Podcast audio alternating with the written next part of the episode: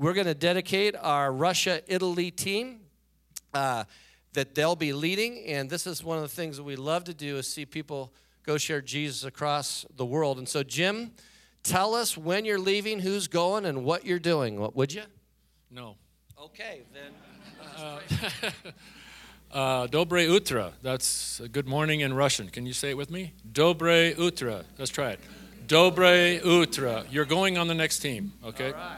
No question about it. So a week from tomorrow, we go to Russia, and I've been there over 40 times. I went there in 1995. I was 50. I was on staff here at this church, and I thought I'd go one time. I don't like to fly over water.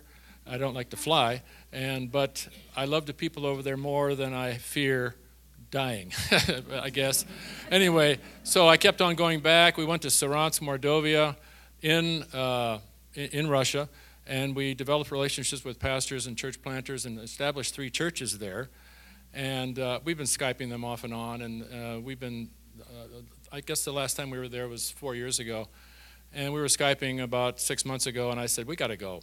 We want to see you guys. We want to hug you. We want to encourage you in your church planting efforts. So we're going. The Huners, Sue Messenger, and Patricia Nidnagler are on that team.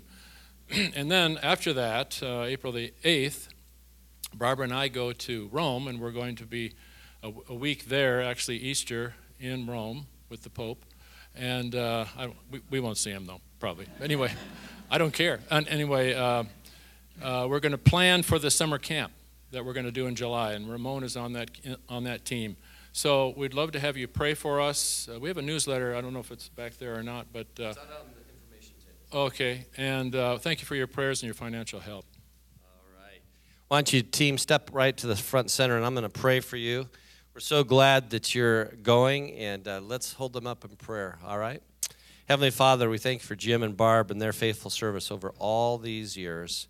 We're so grateful for what you're doing through them in their ministry, and as they take this team to Russia and then as they go on to Italy to prepare for the summer camps, I pray that you would use them in a powerful way, that the people they come in contact with would see the love of Jesus, and that because of that, lives would be changed. And Lord, we know that this can't happen apart from the gifts of people that are sitting in these chairs, and so we thank you as we continue this worship. As an attitude and an act of worship, we give to you today. In Jesus' name, amen.